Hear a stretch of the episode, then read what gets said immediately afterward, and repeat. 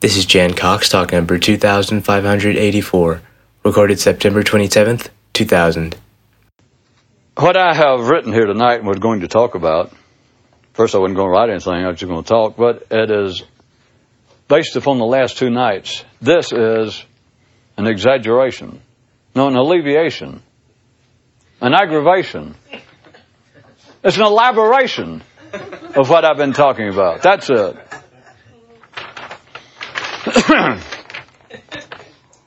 so here goes. There is one exercise in which everyone participates the bulking up of salt. Everyone knows what bulking up by now means, even you people who are allergic to a gymnasium. That's iron pumpers talk for putting on muscle, putting on muscle mass, bulking up. The bulking up of thought is the exercise. And there is a way, and might I add, it's not written here, but it's an, an extraordinarily surprising, it's almost unbelievable way to have, quote, gain without pain. Which again, for the benefit of you wimps, if you don't know the term, it's no pain, no gain. That is, to bulk up, to put on muscle, you have to hurt yourself. To actually add muscle mass, you have to break down muscle tissue. That's why you lift weights. Is to tear it down and then keep working on it, and when it comes back, assuming that you are genetically average, the muscle mass becomes greater. But you must hurt yourself. You hurt, you actually destroy muscle tissue to bulk up. So that's a common phrase. Surely you heard it. No pain, no gain. That is, if you're not working out, if you're not lifting enough weights to burn your muscles, for them to hurt, then you're not going to gain any muscle mass. It's that simple. So the operative phrase amongst that crowd used to be, and probably still is, no pain, no gain. It's just a cliche. They throw it to each other. If one guy's moaning, he's trying to bench press or some amount he never has, and go, ah! Somebody will say, hey, no pain, no gain. So, back to my reading. This one exercise I'm talking about, that ever, in which everyone participates, that is, quote, the bulking up of thought, there is a strange, a curious, it, it belies physics, as I just pointed out, biological physics. But, but there is a way in which you can have gain with no pain. and I'm going to tell you what it is. Has it right here. It's by having critical thoughts about other people's thoughts. No exertion is required on your part to feel the illusion of your thoughts bulking up. It comes effortlessly, courtesy of your thoughts attacking someone else's. The beauty of the approach is that you never have to bother with even trying. Trying to come up with your own thoughts to bulk up. All you have to do is criticize thoughts that are already out there. I was going to then go into just my contemporaneous remarks in a new area of Greek mythology. The last few nights since I've been trying to talk about this particular subject, it's been a mad dash in my head to come up with ways to talk about it. And Homer, or some of his ilk, did not let me down. There's another one. In fact, there's several. And I went ahead and wrote it down rather than me just to get it going. I went ahead and wrote down, this is my version. I entitled it, The Grand Intertwining of Two Great Myths. And it was done for me. They don't call it, I don't believe, to my recollection. They do not refer to it as the combining of two myths. It's just one myth. It's one story. But there's two in it for our purposes. And again, may I point out to you, I don't know how much you people have tried to take that approach, but when I have used this before, even with Shakespeare and back when I was doing the Odysseus, Odysseus and plenty of other things, I truly, not allegorically, but I truly see such as this, and I especially like the Homeric. I mean, we're talking about as old as Western literature gets. The myths, the Greek myths, I see it. Not, although we'll assume men sit around made these stories up. And they built upon stories and they ended up, and at least by Homer's time, that he was writing them down. They had become codified they had beginnings and ends, and there was a whole connection. They had invented now a whole hierarchy of the uh, Greek gods and the semi-gods. But I do not see it as people inventing stories, especially back then. It's still true now with certain literature, well, all literature, but back then I see it as a very clear picture, and it's useful. I find it very useful. That's why I keep bringing it up to you. I see it more clearly than is any other era of time as the molecular activity in man's brain, down to that level, down to the neural level, down to one neuron. Well, the, the molecular activity, which is us, from crude, from somatic physiology to neurology. I see it as the molecular activity in man striving back then, the first stirrings of it, as it was just getting cranked up. That is consciousness trying to conceive of itself, trying to explain to itself, how did we get here? It's not men coming up with stories uh, like the biblical, the Old Testament you know, idea of you know, God made us. That's an attempt. But these other stories I see, I find them more interesting and I find them more useful. That it is the molecular activity in man, literally. Picture. We're talking about a thousand years BC. And the people staying around, we don't know how long men had been conscious, but let's assume it hadn't been that long and over the, as they say, the geological time scale. But here it was, men had been conscious and the molecular activity was not going good. People were literate. They were becoming civilized and settled, sophisticated in a sense. And as soon as Adam the molecules of Adam's brain had invented the wheel, and cheese in a can, and all the important stuff. The very next thing it did, it's just there, was it tried the molecules themselves. They're now alone. They are a singular activity in a man's body. There is nobody they can talk to. The, molecular activity in the frontal lobes of the brain. They can't even talk to the other areas of the brain, the areas that are life supporting. They have no one to talk to. They're the only ones that can reflect on themselves. That is, they're the only ones who are conscious, those little molecules, and they begin to try, call anything you want to, speculate, theorize. Where did we come from? And I'm saying that these stories are it. I'm saying it is closer from my view and from my use than any other thing I've ever read. And I'm not all that familiar. There are myths I know in China and Japan and other areas of the world, but this is the one that I am, due to my background, most familiar with.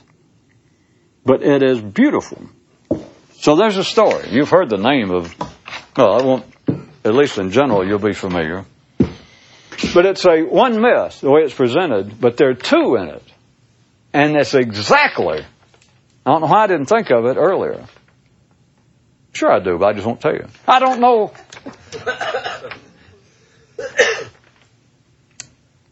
By the way, that was just a little non-humor on the side. It's two stories in one. All right. I wrote a real condensed version, and then I'll talk about it. Here it is. Hera, if you remember, if you don't remember, that was Zeus's wife. And most of her appearances, to my recollection, most of her appearances throughout Greek mythology had to do with one thing, and that was catching Zeus with other women. That was the only role. In fact, she is she is called the the, uh, the goddess of marriage. But I think someone since then has pointed out, according to the stories, it wasn't just the goddess of marriage; it was the goddess of wives wives put upon. Because if you don't recall, Zeus that was his big time. Zeus, as anthropo- anthropologists in Alabama used to call it, Zeus seemed to be a pussy hound, a skirt chaser, if you will. Anyway, that's who Hera was. Hera concluded that the charmingly inventive poetress Echo, that was her name, was having an affair with her old man Zeus, and his punishment decreed that Echo would be forever doomed to speak the last word, but never the first.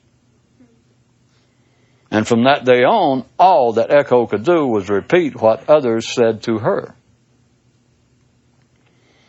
And if this was not bad enough for one with a deep love of words and mental images, she then fell smitten by Narcissus,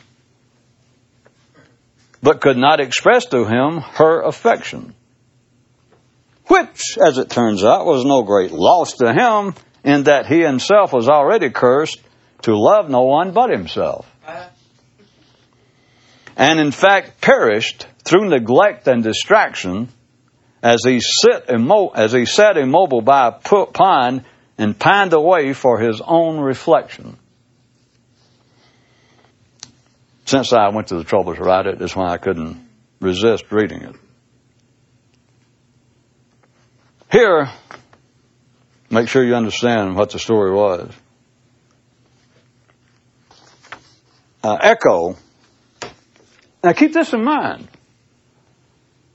Echo wasn't named for what we call echo. And the Greeks by then, they knew what an echo was.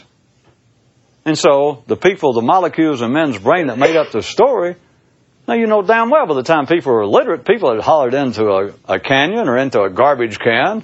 They knew what an echo was. So the molecules of the people inhabiting that area. Homer, if you will, named the figure, capital E, named this poetress, this young, she was supposed to be the fairest of the wood nymphs. They named her Echo. It's not a, as I said, she wasn't just some made up name and then later man discovered echoes.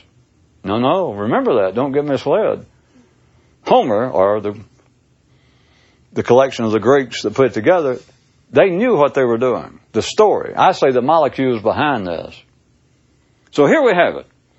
Hera is again, she had decided that there was one area where there was a bunch of wood nymphs and that Zeus had been hanging around there and she was just sure that he was having an affair. That's why he was missing was always there. So she went down, the way the story goes, and was immediately struck by the center of attraction of the wood nymphs was a girl named Echo who was a lyric poetress. And she was charming. She was always the center of attention, had a way with words, and that's about all it was said. But she was just, and said at first, even Hera was taken by her, that she was so entertaining. But then she decided, actually looked around, that since she was the center of attention, everybody looked at her. At any rate, Hera decided, this is the one. and so she went from being charmed by her momentarily herself to putting a curse on her. And did she do it the right way? And I repeat again, don't look and give credit to, let's assume that Homer did write this, that there was a guy named Homer that actually wrote this. Don't give Homer credit. Think back a thousand BC, the molecules in somebody's brain, the molecular activity in a group of people's brains. Think about it. They came up with this story. And it gets better and better. Of course, I'm going to make it better than anybody's ever imagined to my taste, but hell, I'm the only person I have to ultimately satisfy. Hera decided that's her, and of course she's not going to get away with it. And here I can't remember, you know, she used to do all, you know, turn people into dogs and all kinds of things. But here it was, she picked out just the right punishment. She said, the, the punishment was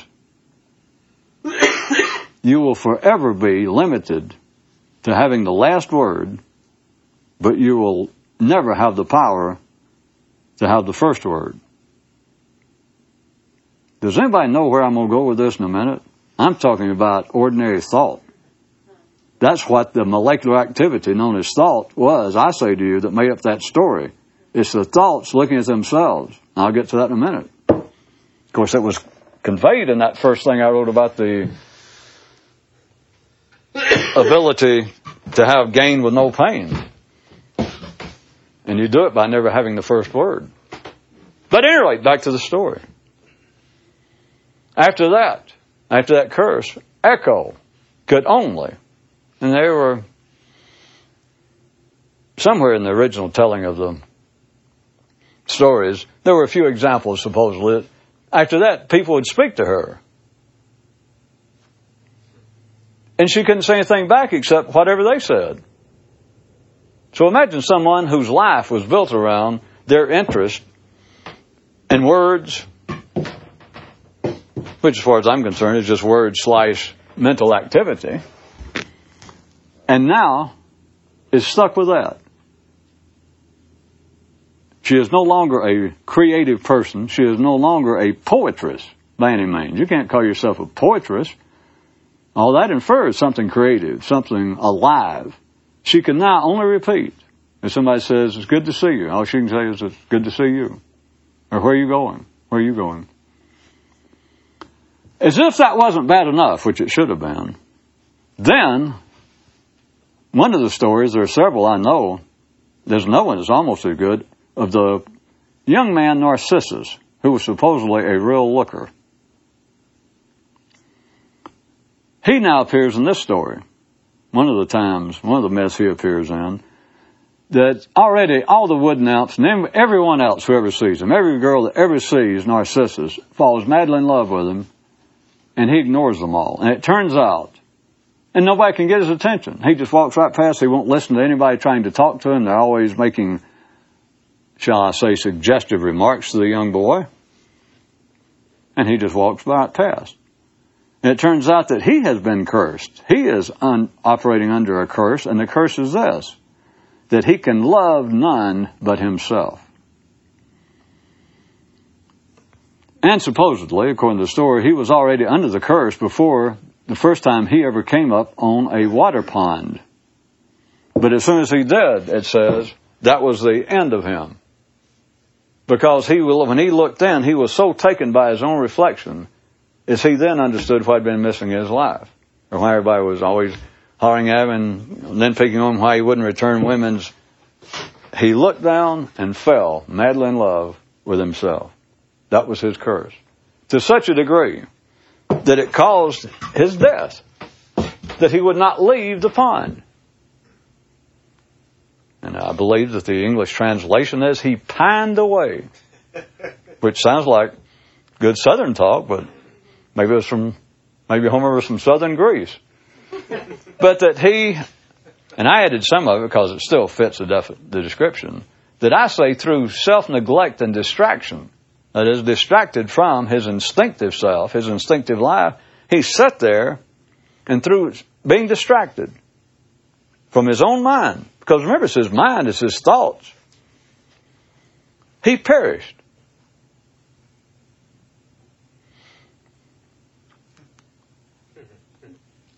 When all that story came back to me, I went back and dug up what little I could find handily. It's astounding to me. It's astounding how apropos it is to what I've been talking about. So much so that, as I like to say sometimes, I'd like to just quit and leave for the night and let you do it. I can be talked into that. Well, let's jump back to I think about the uh, exercise first. You understand this is a trick, don't you? Before I get into this, let me go back to the completely original aspect of what I wrote tonight, which was that I say that there is one exercise in which everybody on this planet participates. Unknowingly. And it's what I have been talking about. It is the bulking up of thought. And for those of you who have been here for the last two nights, well, especially Monday night, I was pointing out several ways, and they're everywhere, but I was pointing out several ways that thought attempts to bulk itself up. I even threw in a version I didn't do Monday in today's daily news.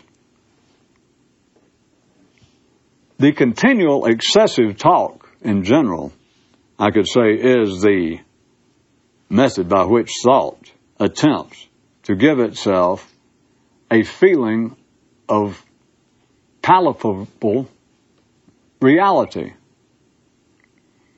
It also does so in a more specific manner in continual references to the past, the rehashing of the past, suffering over the past, having a neuroses, continually talking about yourself. I should say it's the thoughts talking about themselves, talking about it seems to be that you are thinking about your life. But what that does is it gives the impression. I don't have to tell you. I can keep trying to come up with new synonyms for give the impression, give the feel. It is. It cannot be clearer to me. And if you keep looking at it, and if you're really taking this sincerely, I can't believe that most of you won't get a glimpse of it. And I bet you it'll knock you around. I mean, it'll make you laugh out loud to see how hollow, to see how transparent it is once you see it. Because it does no good, as I admit, or I, I, I don't see that it does any good initially to, to say although it's accurate, but to say that thoughts do not exist. I know I've said it, and you knew that I didn't. I would normally say something else afterwards. But it does no good to say that thoughts do not exist because you sit there and hear it, and however you take it, if you accept it or reject it, it was a thought accepting or rejecting it, and so you don't even have to analyze it. Based upon the operation, based upon your actual reaction to it, it belies my comment to say that thoughts don't exist. Well, if you heard that, that's proof that thoughts exist because your thought heard it. We know your ear heard it, but without thought, what I said would just been noise. So for me to say thoughts do not exist, and I'm serious, I mean that thoughts do not exist. No way you can hear that, for better or for worse, in a positive or negative way, is by your own thought. And so therefore, now, where can you go with it to begin with? The exercise that I want to point out specifically, the rest of them, they're all sort of subsections, but this is the big subsection to me. Is criticism of all sorts. And it's only been three or four nights ago, I brought it up again to try to get you to thinking about it. That I insist I challenge you to look damn, way over 95% of everything that people talk about, everything that people write about, everything that people put in scripts of movies, television, books of fiction, reporting of the news, reporting on the state of the union, family members, friends, lovers talking to one another. I challenge you. Am I wrong? Is 95 is 95% plus? Is that an incorrect figure t- for me to say that it's whining, it's criticism, it's complaining, it's fault finding, which is all criticism, is what I mean by that. But look at what criticism does if you get a glimpse of what I've been trying to point to, that thought is continually, continually, relentlessly trying to bulk itself up, trying to give the impression of some actual materiality, some mass, some volume, some girth, some weight. It's funny. Really, trust me, you will laugh and it'll be like somebody took a load off your face. But look what criticism does. It is the one thing, when I one day I had the adjectives, even after I'd written it, of it's unbelievable. It's unnatural. thoughts. Of course, you got to remember this whole thing is an imaginary game. They're not actually. But thoughts, as far as they're concerned, are able to belie the laws of physics, the laws of nature, because they can apparently put on bulk, add to themselves while making no effort, because that is what all criticism is. You know, I used to write a lot for a while. I went through a period, if you recall, where you're paying attention, that I really laid on critics. And I pointed out to you that I was meant more than just picking on literal critics. I never did hand out a questionnaire to see what you got out of it, but it's about time that it paid off whatever you tried to do. Look at it. You pick up anything. Let's say a, a, a well-respected magazine, the New York Book of uh, New York Book Review, and the reviewers uh, are usually people with uh, very uh, recognized reputations, academic background. I mean, if there's a new book out on the psychology of 20th uh, century American man, then the book reviewer of that particular book will end up, will be a man with several, well, at least a doctorate degree and probably teaching psychology at Harvard, Yale, and it will list several books that may mention that he currently, his textbook, such and such, is currently considered to be the Vade Mecum, the leading, uh, most widely used text on the psychology of 20th century man. So there it is, a man with that kind of background, and a man that we would all assume safely is a true, quote, intellectual in the ordinary sense. And there he is, and he got paid to write whatever it is, thousand words. Probably got paid a thousand dollars or more, I don't know, but got paid, he didn't do it for free. To do what? Well, first off, of course, to make sure they list who this is reviewing the book. His name will be as big as the author of the book, if not bigger At least as prominent. There it is. He got out his name, his own background, his own credits for his own books in this area, his own expertise. And so then he spends 12, 1500 words doing what? I say if you can see it now, you know I'm, I'm about to be dramatically, artificially dramatic. I'm just saying this. I'm trying to get you to see.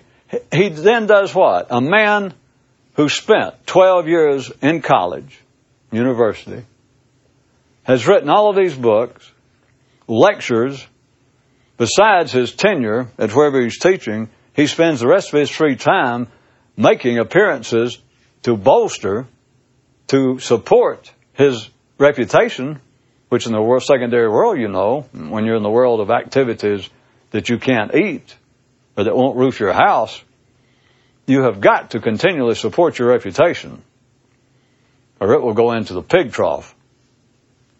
The imag- imaginary balloons won't stay up without people puffing in them. So here he is. I'm getting into the theatrical sarcasm. I want you to get it. Here he is, gets his name there, reads the damn book, and then spends who knows what? probably two or three days, maybe 20 hours, because it's considered to be a big deal to have that kind of review published. And I'm sure it's not the first draft after he'd read the book. It's probably not the 10th draft. He probably had even some of his graduate students going through him. So it's considered to be, I'm sure, when he, that sort of man puts the thing out, turns it over to the editors of the New York Times Book Review, review of books, that he has put in many hours much thought, and it's probably into the several decades of additions. And there it is. From one view, I'm sure that he wants to consider it as like a 1200 word, small but beautiful, many faceted, poignant gem. Not a huge diamond, not like the Hope Diamond of a 1200 page textbook, but the distillation of a lifetime of experience and insight and wisdom that he read this other man's book, and here is his review of it. So for 1200 words, this little Peterhead whines and cries and finds misspellings and well, I don't hardly think so and so. And you read it and you think, well, I, wait a minute, I remember reading his book many years ago, and I was very impressed. I carried that book around, and now I read this, and I'm ashamed I ever read that. What kind of little shit ass? What kind of damn child? How did he get a degree? Does anybody get the point? He's a leech, and a bloodsucker, a cannibal. He's not an intellectual. An intellectual, a man with any sense, he wouldn't lower himself to begin with to read somebody else's book. But then to admit it, then to admit it publicly, to write about it, well, all that's bad enough, but then to whine about it. Jesus! Does anybody get it? My little sarcastic show there is pitiful. That shows how stupid I would be if I meant that. Because that is cleverness. Don't even bother looking in the dictionary next to cleverness. Don't bother to see what's there. It's that. Now, of course, I do not limit this to literary professional criticism in the New York Times or Harper's or New Yorker. People do it at the lowest, most mundane, meaningless level, and, as I say, 95% of all things they talk about are criticisms. But look at what the molecular activity of men's ordinary brains or ordinary men's brains have done. I'm telling you what they are doing other than the times that they're involved with some specific problem solving, something to enhance your life and your survival. The rest of the time, you know what they're doing. You know, we call it, well, they're sleeping. They're distracted. They're a virus. They're an annoyance. They're the manifestation of being asleep. And what are they doing? I'm telling you that what they're doing is bulking up the impression that they have some mass. But they have found how to do it that belies the laws of physics. Of course, again, remember the whole thing's an illusion, but to them, it's real. What they have found how to do is to put on mass, that is to bulk up, with no effort. You don't even have to pick up a damn fucking weight. All you do is you walk in, you sit down on a bench there in the gym, and all you do is make fun, make fun of everybody else exercising. That's it. You're not required to make any effort. That is how, I don't know whether you want to put all this there, that is how, well, I brought it up several times. Again, I don't know whether any of you have tried to follow it. How is it? Does it not impress any of you enough to follow it that the world constantly, if you go back away, constantly, every, every time you look down and find two people and one of them's mouth's moving, and they're facing each other, it's a song. But it's a duet. If there are three people, it's a trio. They're singing. And nobody knows the song they're singing. That is, the conversation, it just flows. Nobody knows what they're going to say next, much less what the other person will say next. And yet you react instantly in an appropriate manner. And then maybe a third person goes, ah. And then they chime in. Maybe it's just ah. But that was their note.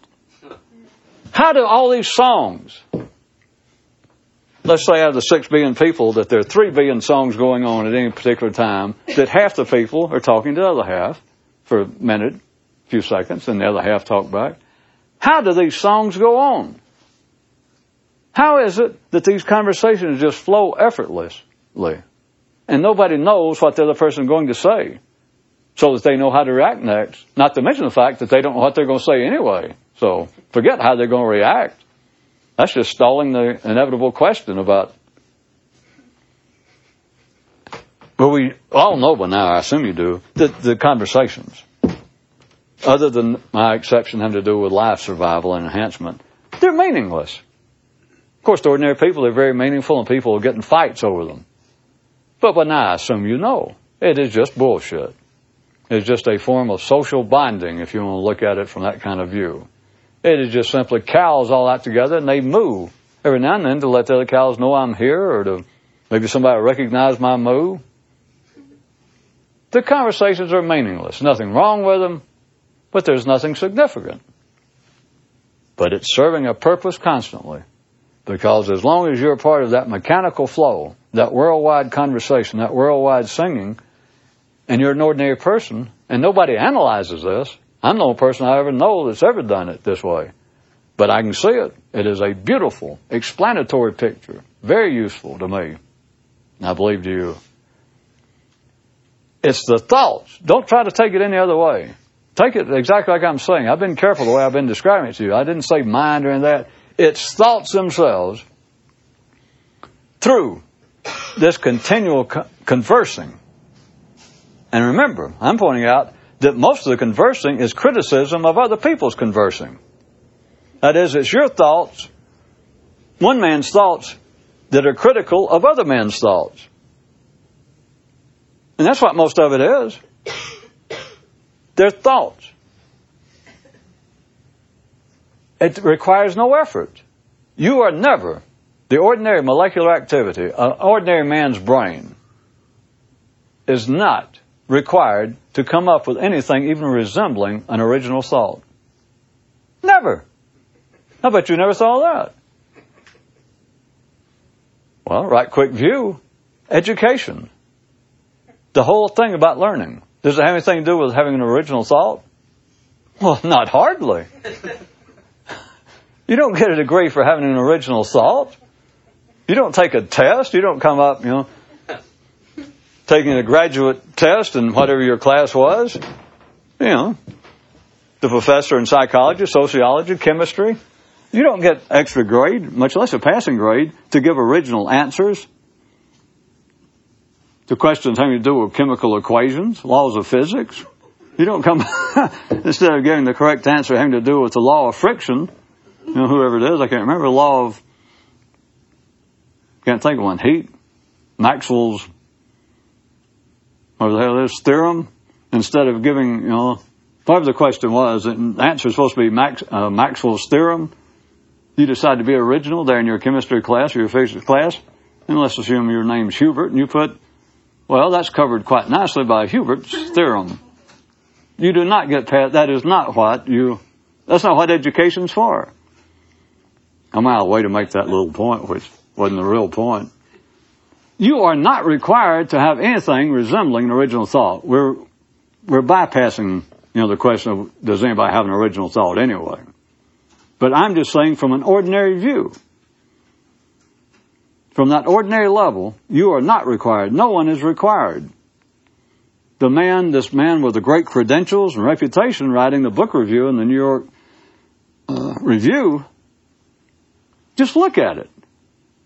Now, if you ask him, he would say that his review is original and that the views that he, the critiques he offers, the view he has of this other man, the author's work, he would say that's original. Do not let your thoughts fool you, my friends. He's a cannibal. He's licking up blood. He's eating scraps. But you understand, and I'm not picking on the man, as you know. I'm trying to get you to see the way thought works. That man, the reviewer, if he heard me do really excoriate him and drag him through the verbal coals like I just did here with you, and I said, there's nothing original about being a critic. It's laughable. He probably wouldn't even get upset. He would probably just be inclined to dismiss me with no further reaction. But if he did, he might say, uh, you know, sir, you, I don't know what's wrong with you. I wrote that 1200 words, and in fact, I wrote it many times. I did, I revised it. I read that book carefully. I read it about twice. I can show you my earlier drafts. I put much, I'm talking about much intellectual effort. As a matter of fact, I put as much intellectual effort into writing this 1200 word review as I did probably my last book, which ran over 400 pages. That's how seriously I take that. In fact, you look in there and you, t- you find anything, you find any trace of plagiarism. You find where my views, my criticism of Dr. So-and-so's work here, his book, you find me just an iota. Anything resembling someone else's opinion of this, someone else's view. Show me where my view of the psychology of 20th century American man. Show me anything I wrote here that you can say that definitely, that you can pinpoint, so well, that's not original to you. He would say to me, that whole thing. I am a quite original thinker. You must not know I, I have 10 books published. You do not get that way by being non-original, uncreative. And of course, that would dismiss just what I said. Does anybody see through it? Well, all right, just take this. I could tell him, well, do you see it or not? I don't know. I tell him, all right, go back and take back, look through the words, read each word there, each sentence at least, but and take out every sentence that has anything to do with his book, that has any connection to his book. Take it out and then let's see what you got. And he'll have a blank page.